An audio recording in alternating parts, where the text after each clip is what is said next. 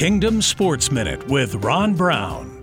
Do you obey the police officers when you're driving your car on the interstate? Do you realize that when it's a 75 mile an hour speed limit, that when you're driving 80, you have gone too far and too fast? Are you understanding that when your sons or daughters are involved in a, let's say, high school or middle school basketball game, that the officials are the governing authorities, just like the police are when you're on the highway? You are to obey the governing officials. What are you doing screaming at officials, Christian mom and dad? Why are you doing that? That is not becoming. Romans Romans 13, it was reminded to us by Paul to obey the governing authorities. And this is true with high school and middle school officials and referees as well. A great testimony for the Lord Jesus Christ is being able to respect the governing officials.